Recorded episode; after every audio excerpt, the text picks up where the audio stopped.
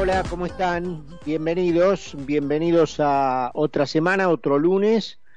que estamos arrancando aquí en Mira, quien habla por concepto, hasta las 8 de la noche en la Argentina, ahora en Buenos Aires son las 7 y un minuto y hay 24 grados en la ciudad.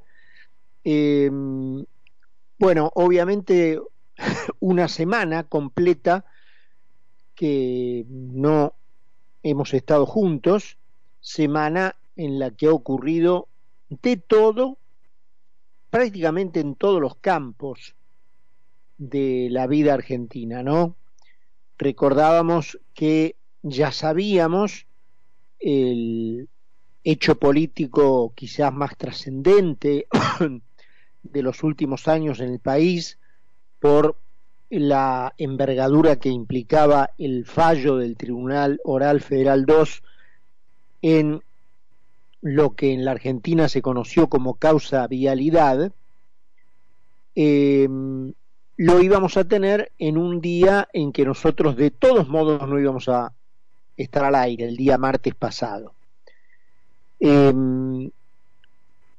y a partir de allí se sucedieron una serie de hechos, empezando, por supuesto, con el fallo mismo que condenó a seis años de prisión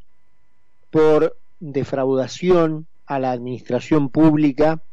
e inhabilitación absoluta perpetua para ocupar cargos públicos a la señora Cristina Fernández de Kirchner, y siguió por una serie encadenada de hechos que tienen su origen allí, eh, pero que de algún modo eh, no puedo decir que ocurrieron de modo independiente porque de no haber existido ese disparador tampoco hubieran ocurrido, pero sí fueron hechos separados de aquel. Entonces, el primer, en primer lugar tenemos la condena la confirmación de aquella sospecha de que el tribunal eh, finalmente no iba a optar por el pedido completo del fiscal y la adopción de la figura de la asociación ilícita como parte del delito cometido por la vicepresidente en carácter de jefe de esa banda. Y eh, la inclinación eh, por el encuadre de la defraudación a la administración pública. Aquí un primer comentario eh, del cual alguna referencia hemos hecho, pero la repetimos eh, porque, como diría alguien, el público se renueva y además viene bien para refrescar el concepto completo de democracia, ¿no? Títulos en una carátula judicial como defraudación a la administración pública, corrupción, em, eh, defraudación al Estado, son nombres que confunden, que no llevan a la mente, al cerebro individual de las personas que escuchan esos nombres, eh, lo que realmente significa el delito cometido. La administración pública es un concepto casi una entelequia. Eh, ningún argentino siente que la administración pública es él mismo. Ningún argentino siente que incluso el Estado es él mismo, em, mucho menos eh, que la palabra corrupción en alguna medida lo eh, tiene a él mismo como primera víctima, lo considera como un hecho lejano, desvinculado de su suerte particular, y eso no es así. Entonces, la primera llamada después del fallo condenatorio que me gustaría hacer es que la justicia argentina debería rever de ahora en más cómo caratula los casos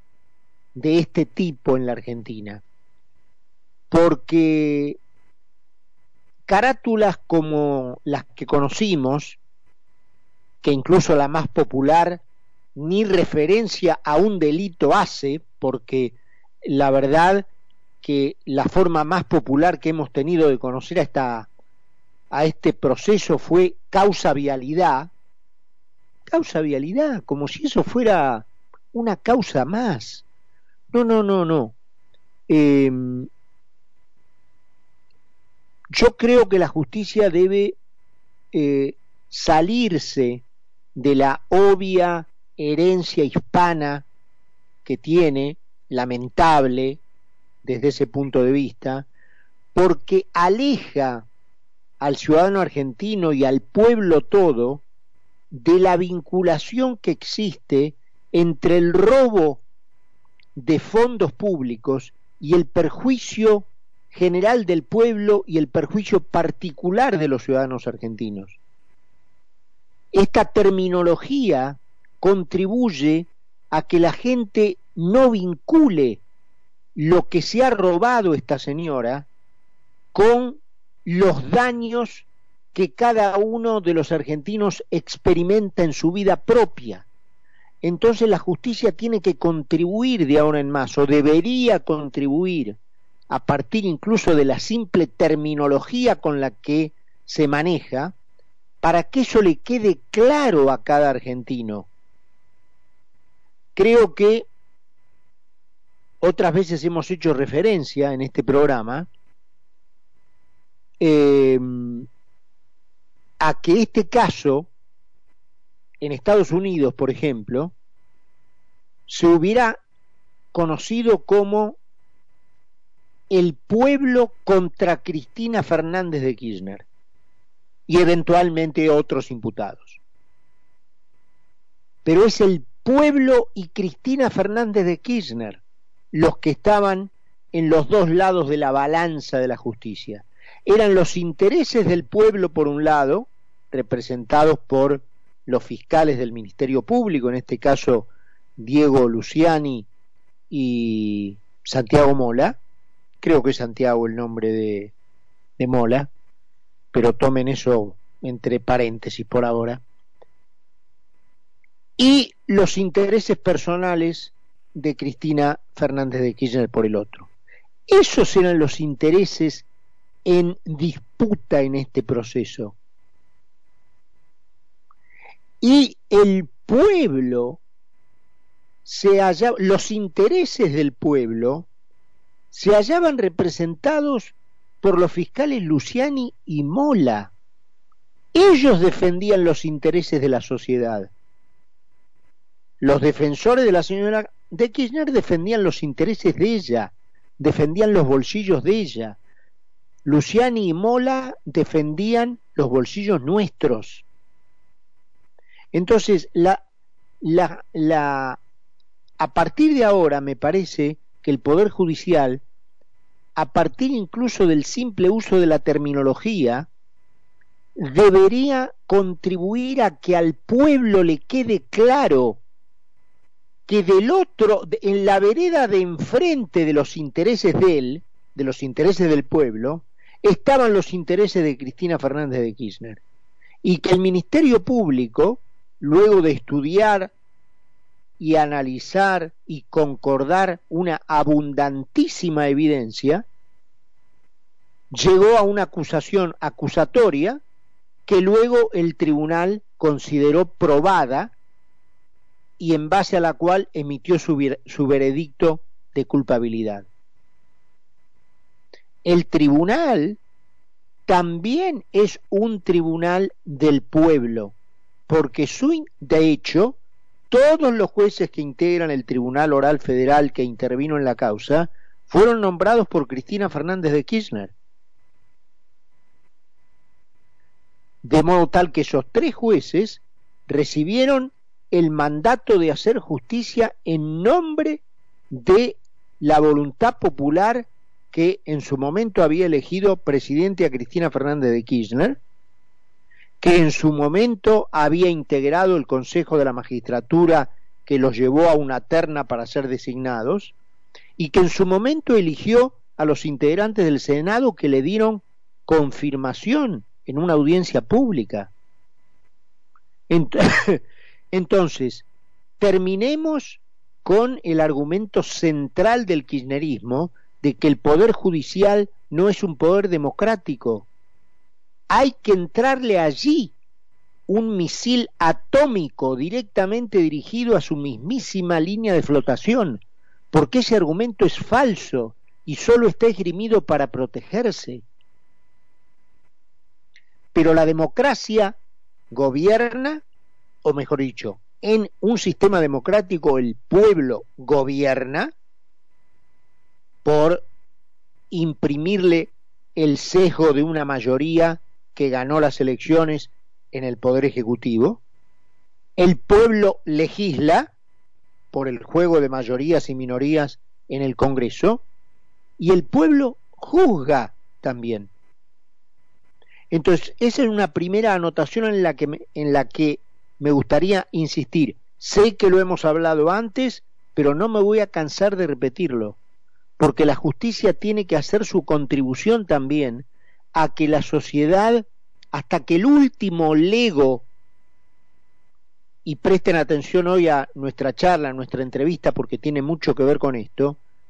aunque no sea, por supuesto, abogado, porque no puede haber 45 millones de abogados, pero con la educación secundaria básica alcance para que hasta el último lego de la sociedad disierna lo que está en juego y en este proceso estuvieron en juego los intereses del pueblo, por un lado, que el juicio demostró que había sido robado directamente de sus bolsillos, y los intereses personales de la señora Cristina Fernández de Kirchner por el otro. Luego la reacción de la señora Cristina Fernández de Kirchner, que fue poco menos la reacción de una chusma de feria,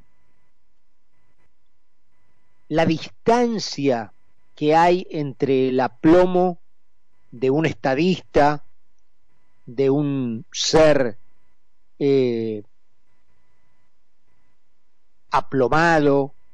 de un ser en sus cabales, de un ser racional que toma los hechos, los ordena y emite una opinión respecto de la distancia, repito, que hay entre eso y la reacción que tuvo pública, transmitida por televisión, que tuvo la señora Cristina Fernández de Kirchner, es de tal magnitud que uno no puede menos que darse cuenta, bueno, del tipo de gente en las manos de quienes está la Argentina. Porque ahí te das cuenta el nivel, la calidad de gente en manos de quién está la Argentina o en manos de quiénes está la Argentina. Porque no hay ninguna diferencia, y digo esto con todo respeto, pero sabrán entenderme,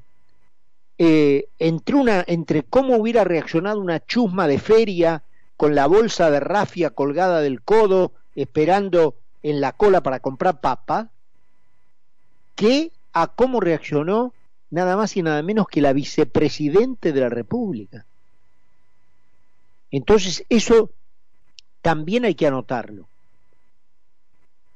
Dentro de esa explosión de furia, adelantó que no va a ser candidata a nada en las próximas elecciones de 2023, abriendo el primer gran interrogante, si uno le cree o no. Y el segundo gran interrogante, ¿en qué queda convertido el peronismo, el frente de todos, el kirchnerismo, ya no, ya no se sabe cómo llamarlo, a esa ameba amorfa que ha destruido literalmente al país, porque obviamente todos los que están eh, o los que estaban prendidos por intereses pecuniarios y personales de las polleras de la señora, ahora quedaron a la intemperie. Entonces, esa es la otra pregunta que surge como tercer eslabón luego del, del fallo. La cuarta, la payasada de reunir, iba a ser el día de hoy,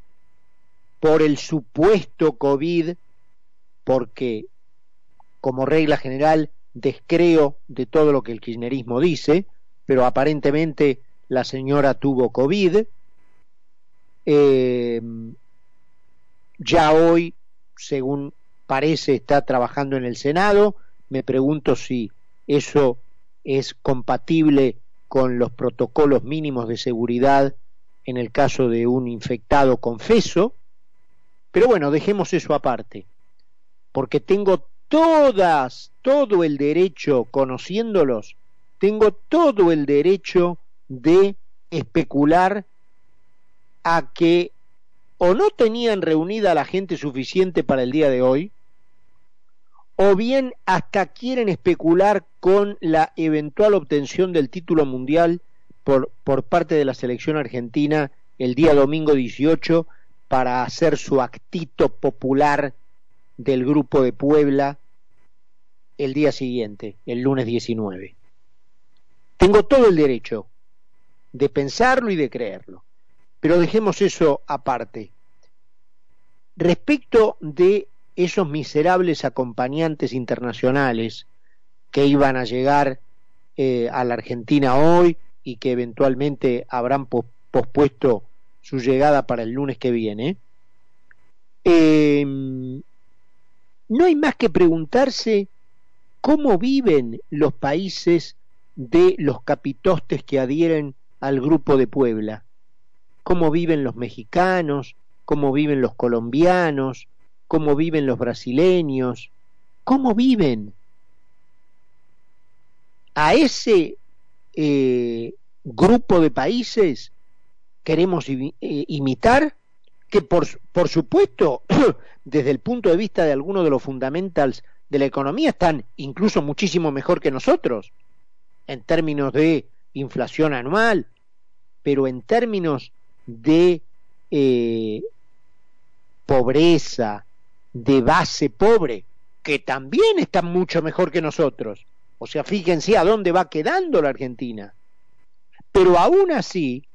si quisiéramos compararnos, claramente, por lo menos yo no elegiría esos países, fijaría mi vista mucho más alto. Entonces, esa es la mirada que del horizonte argentino tiene la Argentina parecerse a Ecuador, a Perú, a México, a Colombia, hasta Brasil. ¿A esos países nos queremos parecer? Que aún están mejor que nosotros en términos económicos y en términos de pobreza, en términos de inflación, están muchísimo mejor que nosotros. Pero aún así, si nos trazáramos un camino de mejora y recuperación, ¿esos serían los, los espejos a donde quisiéramos mirarnos? En fin. Em, y por último, el vergonzoso hecho protagonizado por un lacayo del poder y su mujer, el señor Artemio López, un operador político a sueldo, un mercenario, que camufla su actividad remunerada bajo el mote de encuestador,